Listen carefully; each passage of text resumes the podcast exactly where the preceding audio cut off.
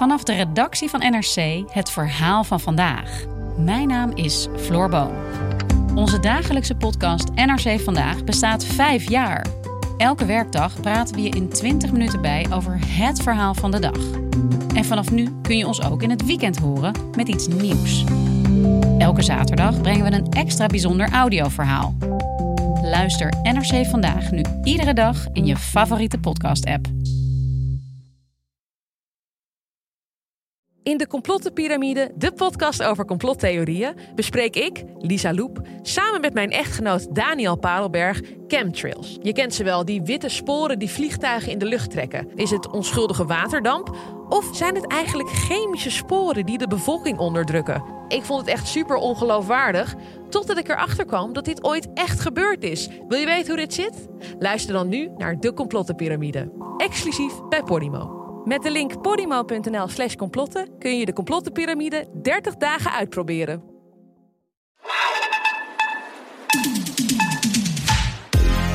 Welkom bij Schaamteloos Randstedelijk, de podcast over alles dat je wel bent, maar niet wil zijn.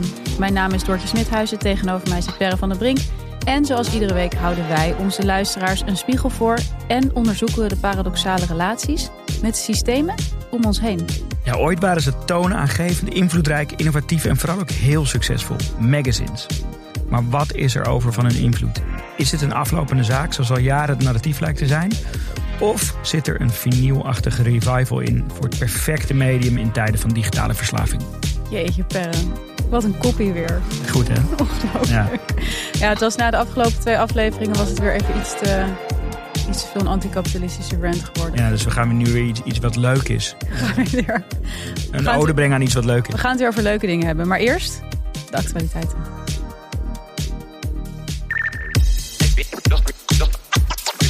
news. Ik zat vorige week bij het grote mediameidenspectakel Mhm. in De La Mar. En, eh, Grote zaal de Lamar. ja, grote zaal, helemaal uitverkocht. Ja. Gefeliciteerd media meid. Ja, gefeliciteerd daarmee. En ik kreeg toch wel licht paniek. Ja. Onze show is, vol- stage anxiety. onze show is volgende week. Ja. Volgens mij, ik weet niet of ik ofwel meteen na, maar ik geloof Tijdens. eigenlijk tijdens, Tijdens- tijdens de de show show. appte ik jou al. Ja. Perre, we moeten morgen meteen bellen. Ja. Zij hadden een blik aan BN'ers Ja. over de vloer. Dat was niet normaal. Ja. Zij hadden Frits Sissing, Marieke Elsinga, Jim Bakken. Gijs Groenteman. Oké, dat is hun producent. Ja. Theo Hiddema, inderdaad. Ja. A. Frans Korsjes. Nou, het hield niet op. Het was één groot... Ja, het leek wel een televisiergala. en ik dacht ineens, wij hebben dat allemaal niet. Wat hebben we eigenlijk wel? Goed, we belden de volgende ochtend. Maar dit is waarom het zo fijn is toch om met jou te werken. Jij had, ik denk die nacht of zo...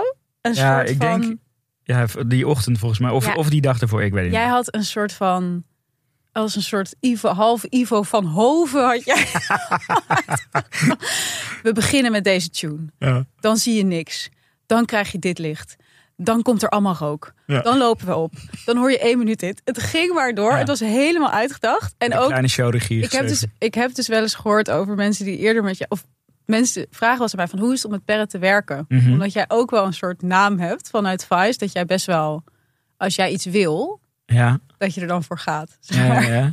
Vast, be- vastberaden. Ik heb altijd zoiets van, ja, geen idee, ik bedoel, we doen het gewoon samen en whatever. Maar deze week heb ik die kant wel gezien voor het eerst. Dat Ja. jij, dat ik, bijvoorbeeld, ik regel dan de muziek Mhm. voor de show. Zegt al heel veel over de show dat ik de muziek regel. Ja. En dat jij zei, jij zei ook, nee, die muziek die moet helemaal anders. Eh, die moet dit en dat, hij moet nieuwe tracks gaan maken. en dus ik, ja, oké, dan hang je op en dan denk ik, ja, nu moet ik dus hem gaan bellen. En zeggen, ja, het moet allemaal anders. Ineens begreep ik het wel.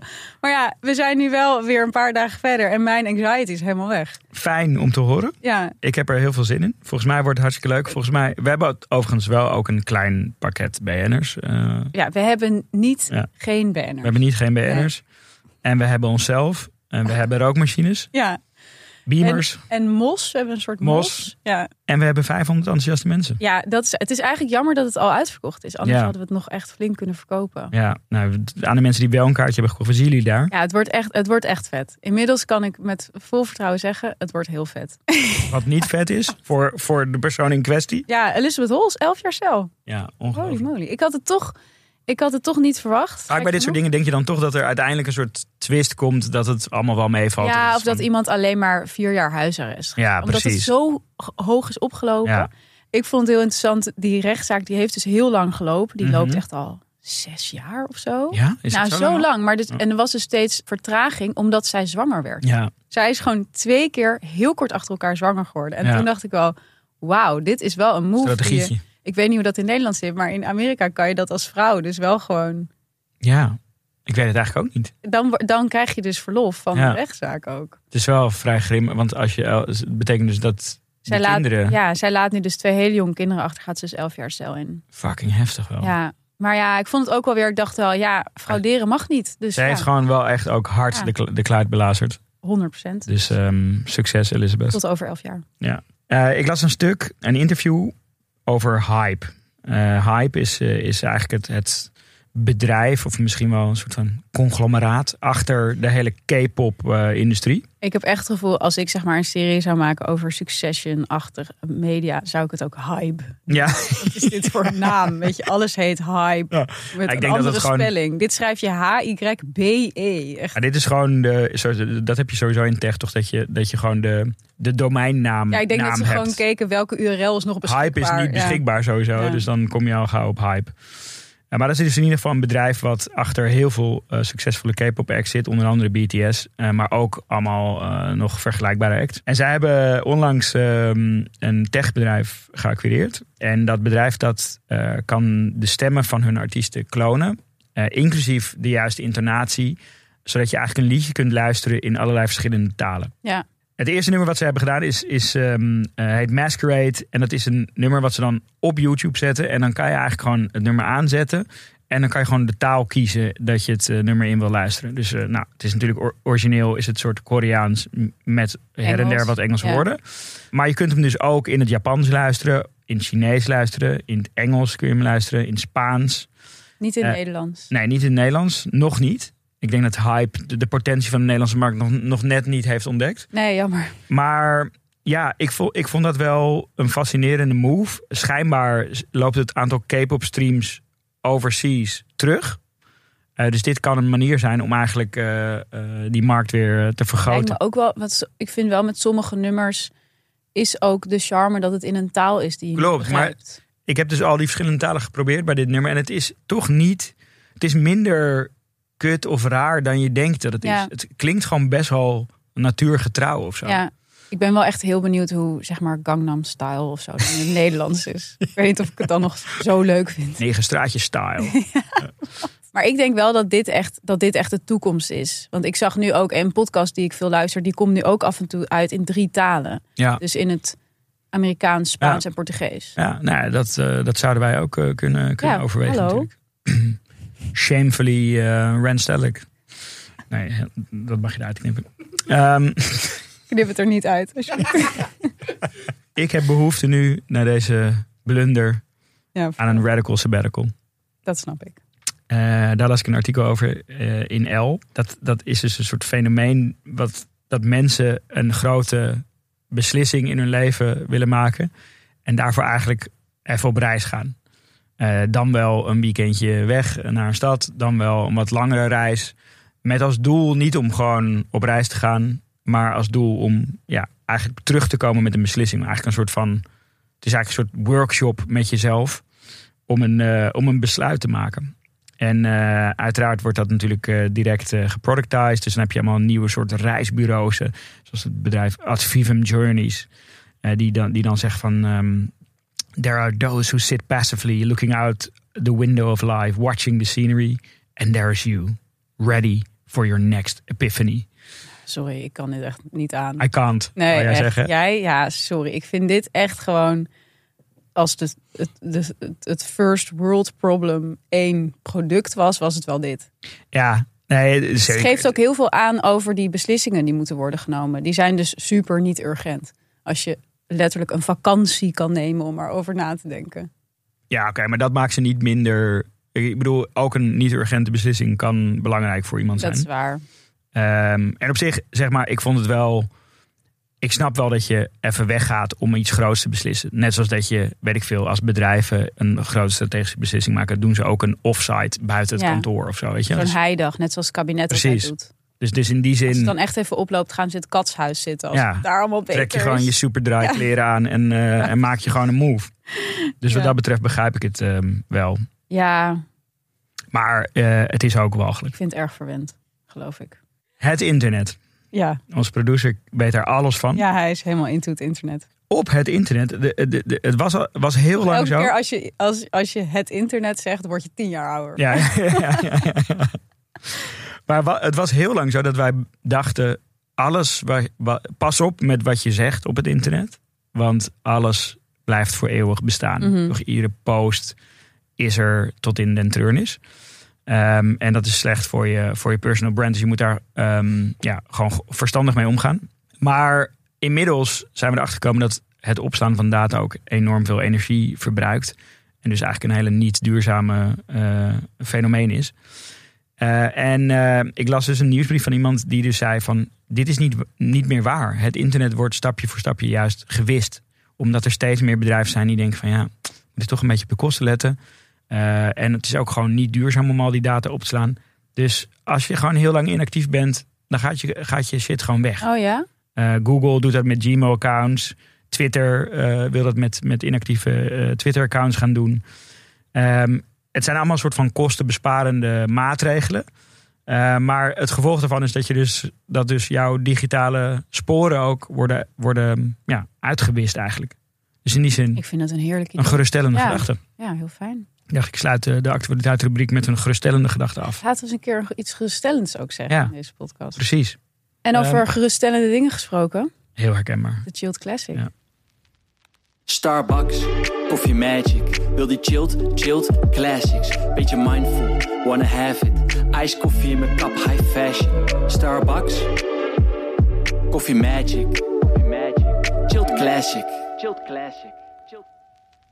Ja, want we hebben nog altijd onze geweldige sponsor Starbucks. En dan niet zomaar Starbucks, maar de Chilled Classics, de ijskoffies. Ja, echt heel herkenbaar. Want het wordt aanbevolen dat mensen iedere 60 tot 90 minuten op hun werk even 10 minuutjes de tijd pakken om een beetje te ontspannen. En met die, met die Starbucks Chilled Classics kun jij dat momentje pakken eh, om even te ontspannen en op te laden. Ja, nee, ik had laatst ehm, dat ik een beetje te Heel herkenbaar, heel herkenbaar. Ja. Want ik kreeg een moment, ja, ik zat dus te scrollen, zoals ik al zei. En eh, ja, zag ik gewoon weer een persiflage van een podcast Oh my god, ja. over havermelk. En, ja. ja. en ik kon gewoon. Ik I kon. I Ja, can't. ja, het was gewoon echt. Ik, heb jij dat ook wel eens? Super herkenbaar. Ik Ja. heb dat echt de hele tijd. Dat was echt zo'n moment dat ik dacht, nu wil ik er wel even gewoon eruit. Oh, ik, wil, Wel ik heb zin om in een Uber te vluchten gewoon. Ja, echt op een radical sabbatical te Eerst gaan. een stuk met de swapfiets en dan met de e-bike en dan zeg maar nog een stukje met de Uber. Tot ik er helemaal eruit ben. Ja, en toen nam ik toch even een Starbucks. Ja, herkenbaar. Daar heb ik dan ook zin in. Ja, Ja. mega. Probeer nu de Chilled Classics van Starbucks. En via de link in de beschrijving vind je nog veel meer manieren hoe je kunt ontspannen tijdens jouw 10 minuten break.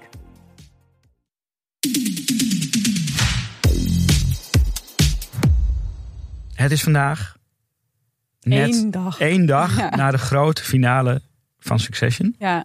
God, waar moeten wij het over hebben in de auto straks? ja. En, en, en we, we zijn er nu definitief achter wie de toekomst van dit media-imperium eh, gaat leiden.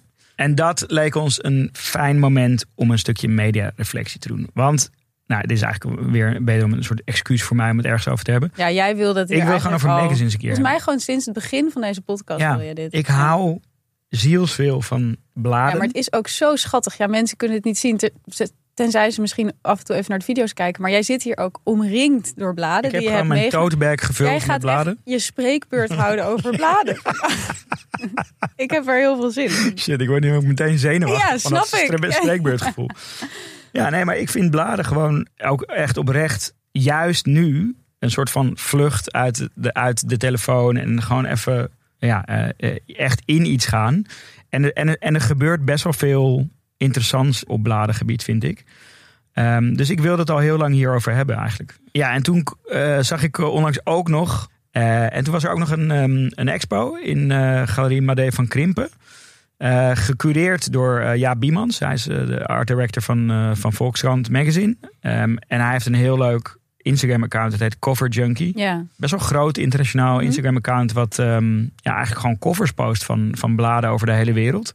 Eh, en dan met name op design en art direction gebied. En die, die expositie is gewoon allemaal covers. Het zijn hè? gewoon covers. Ja. Het zijn allemaal covers uit zijn persoonlijk. Hij heeft een soort archief, persoonlijk archief van allemaal bladen. Ik denk dat het wel eh 30, 40 jaar eh, historie is of zo. Jouw droom. Ja, het is echt heel leuk. En ehm, die, die expositie loopt ook tot 16 juni, mocht je, mocht je daar naartoe willen, in eh Made van Krimp in Amsterdam. Zullen een linkje in de show notes doen. En toen dacht ik van ja, dit is het, het, het ultieme actuele haakje om het Mhm. hier eindelijk een keer over, Mhm. over te gaan hebben. Dus eh, we dachten van ja, laten we, het, laten we het ook hebben over niet alleen mijn persoonlijke fascinatie over die magazines, maar ook hebben ze eigenlijk nog wel bestaansrecht? Ja. Weet je, wat is de toekomst van, van die magazines? Eh, wat zijn de businessmodellen eh, waarmee ze gaan overleven? Eh, want ik denk dat ze gaan overleven. Oké. Daar gaan we al mee Geef induiken. Ja, het is een eh, signposting, zoals Tim de Gier eh, zou zeggen. Eigenlijk mijn soort persoonlijke fascinatie met magazines begon ehm, in mijn tienerjaren, denk ik. Mijn vader werkte vroeg bij Vrij Nederland. En dat was in de jaren negentig best wel Het was een, een, super, succesvol super blad. blad. Ja. Ja. Ik weet ik eigenlijk niet de oplagen We hebben honderdduizend gehad. Ja, volgens mij in die ja. tijd nog. Ja. Ja, en ook heel invloedrijk, weet je, gewoon... Fucking veel iconen die daar werkten. Weet je wel. Bibeb, Ischa Meijer. Weet je wel, dat was echt wel het blad om voor te werken. Ja. ja, en ik kwam daar dus af en toe op die redactie om, weet ik veel, ik, ik kan me herinneren ik daar af en toe iets uitprinten. Oh, ja. omdat we geen printer thuis hadden.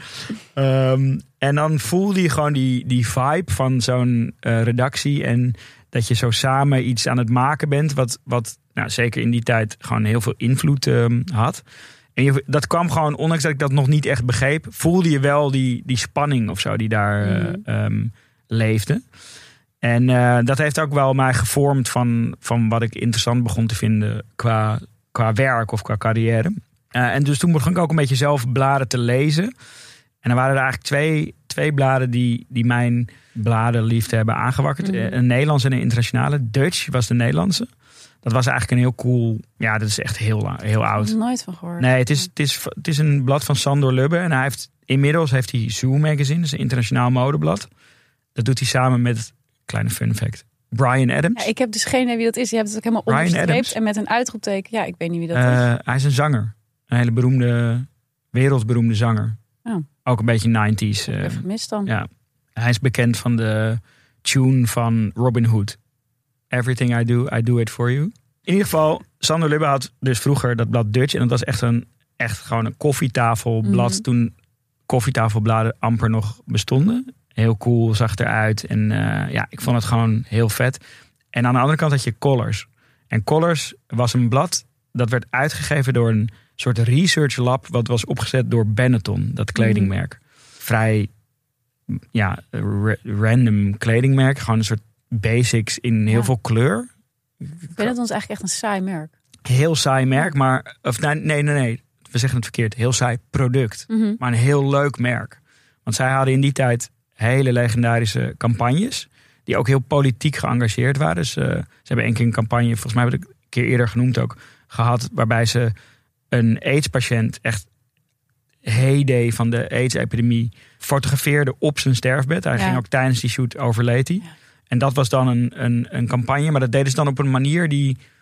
Het klinkt nu natuurlijk heel heftig dat je dat doet. Heel Ehm, heftig. Maar dat was, was ook heftig toen. Maar het kon, ja, ik weet niet. Ze deden het toch op een, op een manier die door de beugel kon. Nou, en het was ook heel.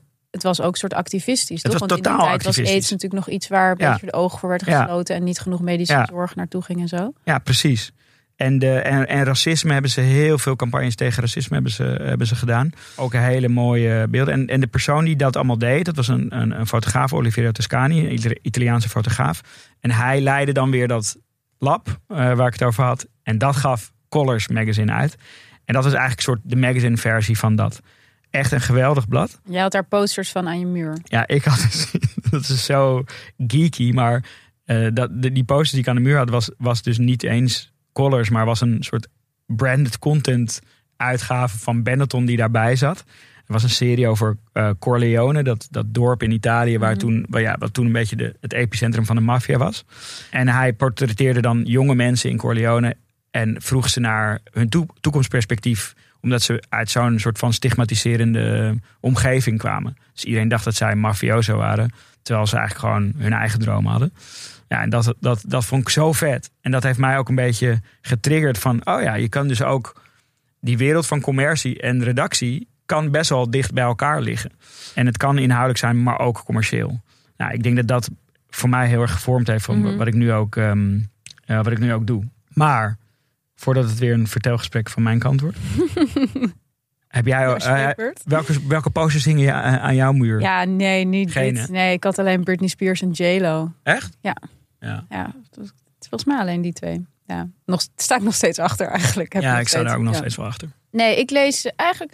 Ja, ik ben, ik ben natuurlijk sowieso veel minder visueel dan jij. Ja, En ik lees qua bladen eigenlijk alleen maar wat ik sowieso al lees online, maar dan in bladenvorm. Mhm, mhm. Dus ik lees Atlantic wel elke maand. Die heb ik op Ja. papier. vind ik ook nog wel best een visueel Ja, ik blad. heb het ook meegenomen Ja. voor mijn eigen kleine spreekbeurt. Ja. Laat ik even zien aan jou. Ja, ik vind die ook wel mooi. En de Groene Amsterdammer. Dat. Die twee lees ik vind ik een weinig visueel blad. Is niet het allermooiste blad. Nee. Maar weet je, het is voor mij ook een soort bepaald eikpunt in de hoeveelheid artikelen en informatie die ik sowieso altijd lees. Ik vind het toch wel interessant om te kijken wat zo'n redactie dan uitkiest van die ja, tsunami aan inhoud die ze Mhm. online vaak hebben. Of nou, bij de Groene Amsterdammer is dat niet zo erg, maar wel bij de Atlantic. Van wat kiezen ze dan als de grote verhalen? Ja, en wat is dan jouw observatie daar? Wat, wat, wat kiezen Nou dat ja, ze kijk, die bladen die moeten natuurlijk heel erg. Ze zijn natuurlijk niet actueel. Nee. Want ze zijn, die zaktijd van die bladen is altijd veel eh, trager dan van de krant. Zaktijd. Ja, Lekker. eh, Voor de drukkerij. Ja, ja, ja. Dat is ook altijd. Ja, ik, ik schrijf bijvoorbeeld veel voor Volkskrant Magazine. En Mhm. dan weet je gewoon, ja, dat gaat een week eerder naar de drukker of twee weken of zo dan de krant. Dus alles wat daarin staat is sowieso loopt achter. Dus je moet dan op een hele andere manier verhalen vertellen. En dat vind ik wel interessant. Dat is ook wel de manier waarop ik verhalen vertel, denk Mhm. ik. Daarom pas ik veel beter bij een Volkskrant Magazine, denk ik, dan bij de nieuwsredactie van de krant. Ja. Dus dat vind ik interessant. En ik vind het ook boeiend dat New York Magazine lees ik bijvoorbeeld ook veel. Niet op papier Ja. per se, maar wel online.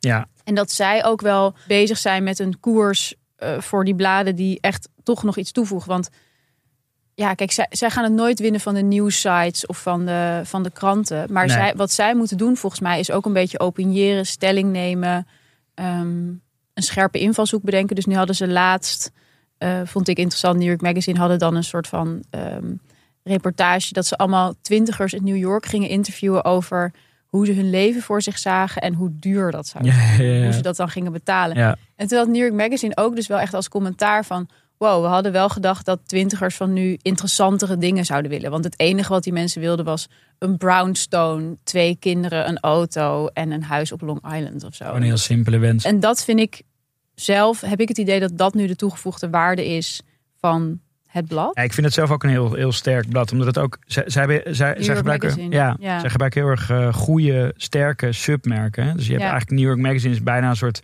Unilever-achtig merk. En daaronder hangen dan allemaal. Hangt de Cut en Vulture. de Strategist, Ja. Vulture. Ja, zeker. Ja, ik had ook meteen, nu ik dus eh, research aan het doen was, ook meteen weer via Strategist weer allemaal dingen gekocht. Ja, Omdat ik dat dan heel erg vertrouw. ja, Maar goed, dus dat is een beetje wat, wat mijn idee is over bladen nu, of wat ik nu lees. En ja, ik, ik heb niet, zoals jij, die fascinatie met bladen ook vroeger gehad. mhm. enige blad wat ik wel echt altijd las, dat is nu al lang weer ter ziele, maar was de L Girl. Mhm. Dat, kwam, dat was voor mij echt perfect. Dat kwam op toen ik elf was of zo, denk Ja. ik. En dat was ook echt wel vernieuwend op een bepaalde manier. Ik, ik leerde echt heel veel dingen uit Ja. dat blad. Dus bijvoorbeeld, ik weet, ik weet ook nog heel veel van dat blad. De- bijvoorbeeld dat er interviews in stonden eh, met meisjes die dan kleding stalen. Omdat ze hip wilden zijn, maar geen geld hadden. Dat Ja, was iets wat ik helemaal niet kende. En dat vond ik dan heel interessant. En ehm, ja, ook, ook heel veel over, over seks en ongesteldheid en zo. Wat je dan ja, toch niet wist of wat je dan daarvoor leerde. En één verhaal wat mij altijd is bijgebleven is over een meisje eh, die zwanger bleek, maar ze, ze droeg in haar rug. Dus Ja. kwam er pas achter dat Tijdens ze de zwanger was toen ze beviel op de wc van een Ja. kind. En dat was echt zo'n verhaal wat ik had gelezen. Mijn zusje had gelezen. En nog altijd zegt mijn zusje tegen mij als ik buikpijn heb van... Oh, misschien ben je zwanger en Ja. draag je in je rug. Ja. Zie hoe invloedrijk... eh, Ah, dat was ook, kijk, jij was toen elf, maar ik was toen 21 of zo. Ja, En dat was in die tijd ook al wel, stak het er wel bovenuit Ja. in, qua hoe het de uitgevoerd werd. Narings deed dat. Ja, Ja. ja. en je had, ze hadden een heel levendig forum. Nou, dat precies, dat, dat was waar, waar, waar dat L-Girl ook heel erg omdraaide voor mij. Dat je dus dat L-Girl forum Ja. had, waar al die, ja, die, die, die lezeressen dan samenkwamen. En dus echt van alles bespraken. Dus heel veel over seks, maar ook veel over eetstoornissen en dat soort dingen. En dat, dat was ook wel, ik denk deels ook omdat dat L-Girl ook wel echt stelling durfde te nemen. Ja. Die schreven ook dingen als bijvoorbeeld, eh, dat, dat herinner ik me ook nog, dat, dat er gewoon een keer in stond, je hoeft niet meteen naar bed met een jongen Mhm. Dat vond ik eigenlijk achteraf vind ik dat zo goed dat een Ja. blad dat durft te zeggen Ja. van joh eh, ook als die jongen het wil laat het even lekker voor wat het is Ja. en dat ik denk dat juist dat ja, dat persoonlijke aanspreken van die lezeressen ook weer mensen naar dat forum kreeg en dat werd echt een soort En dat forum werd eigenlijk groter dan het merk zelf. Of zo. Ja, Dus denk het wel. Het werd echt een community Ja. merk. En meer dan een magazine eigenlijk. Toch? Het ging eigenlijk meer over de, wat die lezers met elkaar. zeker eh, maar ja het kwam natuurlijk omdat die dat blad gewoon een bepaalde doelgroep aansprak en die had blijkbaar behoefte aan dat soort Ja, en er was natuurlijk ook een tijd dat, dat, dat er niet nog heel veel van dat soort plekken waren. Precies. Dus pre-social media. Ja. Ehm, eh, dus het, fo- het forum was dan nog een ding. Nou, dat is inmiddels ook weer een soort ding aan het worden. ja Ik denk dat in, in, in, in- rond die tijd ben ik zelf ook een beetje begonnen met media maken. met een blog Een blog. Nice and Important heette het. echt een hele leuke naam Ja, de leuke dingen, maar ook belangrijke dingen. Mhm.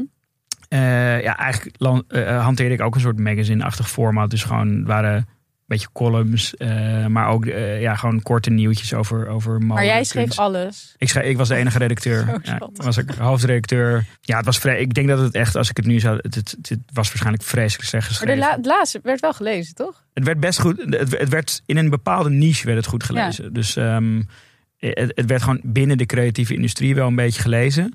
En het heeft ook wel voor mij. Voor mij was de stap naar media. Dus Ja. ik, ik, daarvoor zat ik eh, meer in, in mode. En doordat ik die blog deed, eh, ging ik, eh, werd ik gevraagd om een column te schrijven in, in Blend. Ehm, eh, ja, eigenlijk een, een mode slash kunstachtig magazine. Mhm. Nou, toen heb ik die, ben ik die column gaan schrijven. En later heb ik van die column de stap naar hoofdredacteur gemaakt. Ehm, en toen hebben we dat blad helemaal uitgebouwd naar een internationaal eh ja, koffietijd. ligt hier ook. Ja, je hebt het meegemaakt. het gisteren dus uit de, uit de schuur gepakt. Eh, Die schuurlip van jou die vol bladen ligt. ja, die ligt vol. Die ligt, eh, ligt één zo'n bak met allemaal oude bladen. Waaronder dus deze. En eh, best wel grappig om te zien. Ik heb het al jaren niet, eh, niet bekeken. Uiteindelijk heeft dat blad ook de digitalisering niet gered. Want Mhm. wij zochten toen eigenlijk al naar allerlei andere inkomstenbronnen voor dat blad. Want dat print was natuurlijk een. Ook toen al. Ja, hoeveel mensen kochten dit?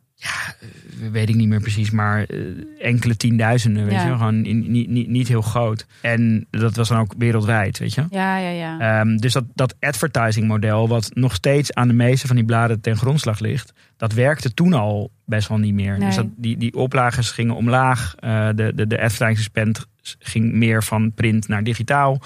Dus wij begonnen te zoeken van hoe, hoe kan je dat anders doen? Dus er waren ook bijvoorbeeld een, een store eh, waar we dan dingen, waar we dan fotografie uit het blad verkochten als, Ja. als geframede schilderijen of eh, ja, eh, eh, foto's aan de muur. Ja, en heel erg op zoek naar hoe kan je nog meer geld verdienen aan dat blad. En ehm, volgens mij zitten we nog steeds in, diezelfde, in datzelfde vraagstuk. Want sindsdien ja, is het niet heel veel beter aan het Want gaan. wanneer met- is dit failliet gegaan? ja, ik denk dat ik daar ben gaan werken in 2008 of zo. Ja. Eh, en een paar jaar later eh, ben ik weggegaan. Toen is, heeft het nog een soort doorstart gemaakt. Ik weet niet of het eigenlijk ooit officieel failliet is. Overal waar jij weggaat, weten ze binnen een paar is het failliet. Dan is het klaar. Ja. Jij verlaat altijd net op, ook weer tijd, gezien. Ja. net op tijd het schip verlaten. Ja. Maar, eh, maar ja, goed. Ik, ik denk breder in, in media überhaupt zie je nog steeds hetzelfde probleem. Ja. Ehm, Nou ja, en het heeft volgens mij... Kijk, ik denk ook dat die media... Het heeft gewoon heel erg te maken met behoeftes. Want als je kijkt naar zoiets als zo'n blad als Rolling Stone bijvoorbeeld. Dat, eh, ik hou heel erg van new journalism. Dat is Mhm. een stroming in de Amerikaanse journalistiek met echt super mooi geschreven verhalen. En dat is echt opgekomen met zo'n blad als Rolling Stone. ja, Waar bijvoorbeeld Tom Wolfe en zo, die schreven daar allemaal feuilletonnen voor. Dus Ja. die schreven ze gewoon meerdere... Bepaalde boeken zijn ook van Tom Wolfe zijn ook uitgekomen in dat blad. ja, precies. Maar daar kreeg die man dan gewoon een ton voor. Ja. Weet je wel? En dat is natuurlijk zo'n andere economische situatie. Dan kan je ook als schrijver natuurlijk zoveel Ja. meer geven. En de behoeftes zijn anders. Want mensen willen dat allemaal lezen. En dat, is er nu natuurlijk gewoon niet meer. Omdat mensen gewoon, ja, je pakt je mobiel, je opent whatever je opent en je hebt meteen iets te lezen. Nou, het is wel Dat- grappig, want de correspondent doet nu eigenlijk wel dit weer. Hè. Die, die, die grote verhalen die ze Ja. vroeger gewoon op de correspondent publiceerden, die doen ze nu in van die kleine boekjes. Maar ik denk niet dat zij mensen tonnen betalen. Dat denk ik ook niet. Maar, maar meer van het, het idee van die, die grote verhalen op een andere Ja, manier. eh, Ja, absoluut. Nou ja, maar en, en, het, en als het gaat om die behoeftes, zeg maar, ik, je, je hebt nu, ik zag laatst ook zo'n statistiek dus van die oplaagcijfers. En dan schrik je dus wel dood. Ik, het was NRC had het onderzoek een paar jaar geleden volgens mij gepubliceerd. Dan vergelijken ze dus de oplagecijfers van dus Elle, Vogue, Glamour, Harper's Bazaar, Quote eh, tussen 2017 en 2020. Nou ja, Elle is gewoon meer dan gehalveerd. ja, Van bijna 60.000 naar 25.000. ja, maar dat is ook wel een beetje framing. Want, want de- deze statistiek is natuurlijk al jaren eh, het narratief, weet je. Van, Ja. oh, de oplages lopen terug. Maar ik denk als je dezelfde eh, grafiek zou maken voor de digitale inkomsten van diezelfde dan- merken. Ja. Dat het gewoon letterlijk gespiegeld zou zijn. Dat ze ieder jaar omhoog gaan. Ja, Dus, dus dat is ook meer van. Het magazine wordt nog steeds in de, in de media zelf geframed als printmodel. Terwijl het eigenlijk een. ja, ja, het is meer een platformmodel. Precies. Want ook een, als je kijkt, Vogue, 66.000 in 2017, 31.000 in 2020. Ja, en ik denk dat, ze- dat ze, dat ze hele andere. nog meer ge- afgenomen. Ja, maar, maar, maar dus, nou, digitaal groeien ze dus enorm. En ze, en, Ja. en, ze, en ze hebben allerlei andere business. Maar dat vraag ik me ook wel af. Want ik moest laatst een eh, congres presenteren over mentale gezondheid. En toen sprak een meisje. Die vertelde bijvoorbeeld dat zij had een eetstoornis gehad. En zij was eigenlijk van haar eetstoornis afgekomen door TikTok en Instagram. Zij had daar heel veel kanalen gevonden waar ze heel veel ja, gelijkgestemde mensen die daar ook last van hadden, die elkaar dan echt gingen helpen met hoe kom je hier uit. Eh, heel veel dingen delen daarover. En toen dacht ik, ja, dit was natuurlijk wel die functie die zo'n L Girl forum had. Mhm. Weet je wel? En blijkbaar is dat nu natuurlijk heel erg op TikTok en Instagram. En dat vraagt me dus af. Ja, we, we hebben, neem ik aan, die cijfers niet van wat jij zegt over die, die online. eh, online Nou, ik weet dat van een paar. Ik bedoel, ik heb ze niet paraat in de zin Ja, dat ja. ik letterlijk kan zeggen hoeveel geld het was. Maar ik weet wel dat, dat, dat die merken waar die statistiek die jij, eh, eh, waar jij aan refereert, dus dat zijn eigenlijk de grote Nederlandse soort lifestyle bladen, dat, dat die digitale cijfers echt in de lift zitten. Ja, En ze, eh, ze, ze, ze verzinnen gewoon andere businessmodellen. Bijvoorbeeld Dus L gaat een hotel openen. ja, precies. Dus het wordt meer merk dan. Het is een merkstrategie en het, het print ding is eigenlijk de, de, de high-end lijn, zullen we maar zeggen. Ja, Eh, ja. de, de tijdloze eh, koffietafel editie. In plaats van dat je daar gaat kijken wat, wat, wat de, shows hebben gedaan of zo. Ja, dat Ja. kan je natuurlijk gewoon live op Instagram of op TikTok zien. Dus print wordt, wordt eigenlijk een luxe product binnen een 360 graden model van mediamerken die allerlei inkomstenstromen Hmm. hebben. Over luxe producten gesproken. Laten we het over lactosevrije luxe producten hebben. Voel me zo free, met alle lacto-free. Zonder lactose, dus je weet ik geniet. Arle, arle, lacto-free. Arle, arle, lacto-free. Ja, want we hebben een nieuwe sponsor en het is Arla. En Arla verkoopt heel veel lactosevrije producten. Want niet iedereen kan even goed tegen lactose. Steeds meer mensen komen erachter dat ze een vorm van lactoseintolerantie hebben. En de komende afleveringen gaan wij je verschillende producten van Arla aanraden. En je vertellen wat je ermee kan maken. Wanneer drink jij eigenlijk nog, nog melk? Ja, nee, eigenlijk nooit. Nee, herkenbaar. Ja, herkenbaar toch? En Ja. eh, als ik het ooit drink, dan is het bij mij altijd Arla lactose. Oeh, herkenbaar. Herkenbaar, Ja, toch? Herkenbaar voor iedereen, denk ik. ja, ja, ja. De lactosevrije melk van Arla Lactofree is lekkere zuivel, maar dan zonder lactose. Deze is ook geschikt voor mensen met een lactoseintolerantie. Maak nu kennis met Arla Lactofree voor 1 euro. Kijk op arla.nl slash lactofree voor de actievoorwaarden. En via de link in de beschrijving vind je ook het recept voor lactosevrije havermout met banaan en rozijnen. Hmm, herkenbaar. Herkenbaar. Herkenbaar smaakje.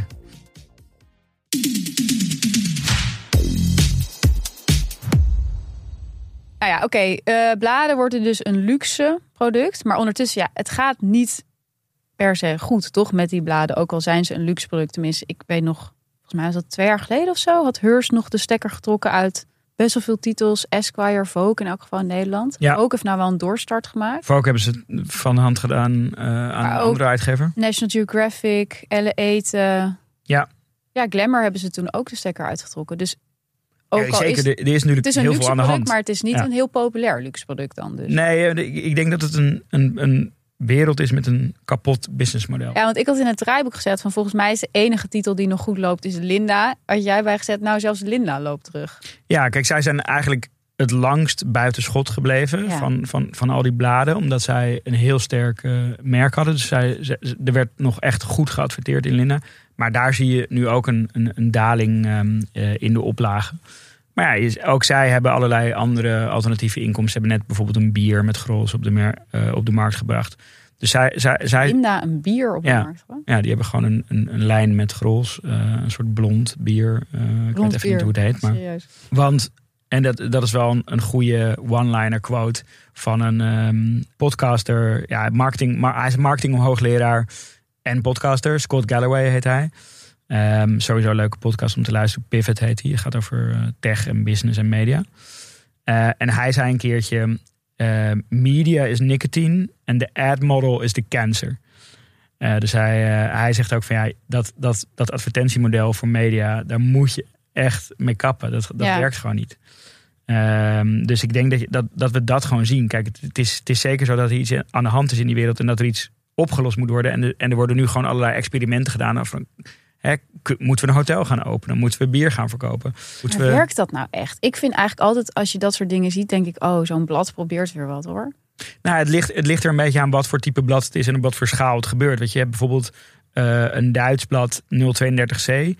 Best wel high-end. Dat vind jij heel vet, hè? Ja, dat is wel een, een heel, heel mooi. ehm, ja, het, het is een soort high-end fashionblad, maar ook wel met een inhoudelijk, inhoudelijk sterke lijn. En zij hebben op een gegeven moment een kledinglijn eh, erbij gedaan.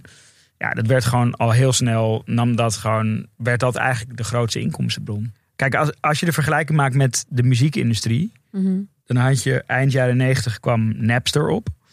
Ik heb net voor de uitzending kennis gemaakt met mensen die, geen, Ja. die niet weten wat Napster is. Ik heb uitgelegd dat het iets is wat Justin Timberlake heeft uitgevoerd. Precies, ja. precies. Een peer-to-peer ja, eigenlijk platform waar je gewoon illegaal muziek kon, eh, kon delen. kaza. Precies. Maar in ieder geval, Napster die disrupte di- dat, eh, die industrie. Metallica heeft toen nog volgens mij een, een, een rechtszaak tegen Napster aangespannen en ook gewonnen, geloof ik. Dat ging dan weer een beetje ter ziele. En dat was 1998 dat Na- Napster opkwam. En het duurde tot 2011 totdat Spotify met het ja, met soort van de oplossing kwam. Dus daar zit een periode van eh, ja, 14 jaar of 13, 14 jaar tussen.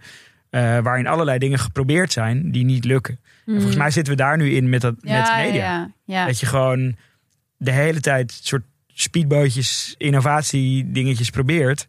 Eh, en op een gegeven moment... ehm, Ja, maar het verschil met media is natuurlijk wel dat. Kijk, de behoefte die het in principe bevredigt is ehm, informatie kunnen Mhm. consumeren. En dat kan nu op zoveel manieren gratis.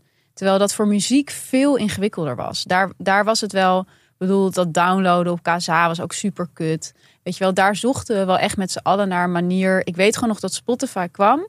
En dat ik gewoon dacht, natuurlijk ga ik hier een abonnement opnemen. Er was totaal geen gedachte in mij dat dacht, nou, dit heb ik niet nodig. En ik heb het idee dat die behoefte bij media niet zo groot is, omdat er gewoon zoveel gratis online te lezen is. Ja, maar ik denk dat het ook een mindset ding is. Dat we op een gegeven moment zijn kwijtgeraakt met media. En ik denk dat waar, waar ik ook gewerkt heb, eh, in de jaren tien of zo, had je Vice, BuzzFeed, Ja, Gawker, dat soort media. Die eigenlijk, eh, eigenlijk gratis content als holy Mhm. grail beschouwden. ja. En dat waren in die Wel tijd. echt interessant dat die nu eigenlijk allemaal failliet zijn. Ja, daar, daar, daar, daar, daar is net een heel leuk boek over verschenen. Oh. Van Ben Smith. Eh, hij is New York Times media journalist. Eh, en inmiddels heeft hij zijn eigen platform Semaphore.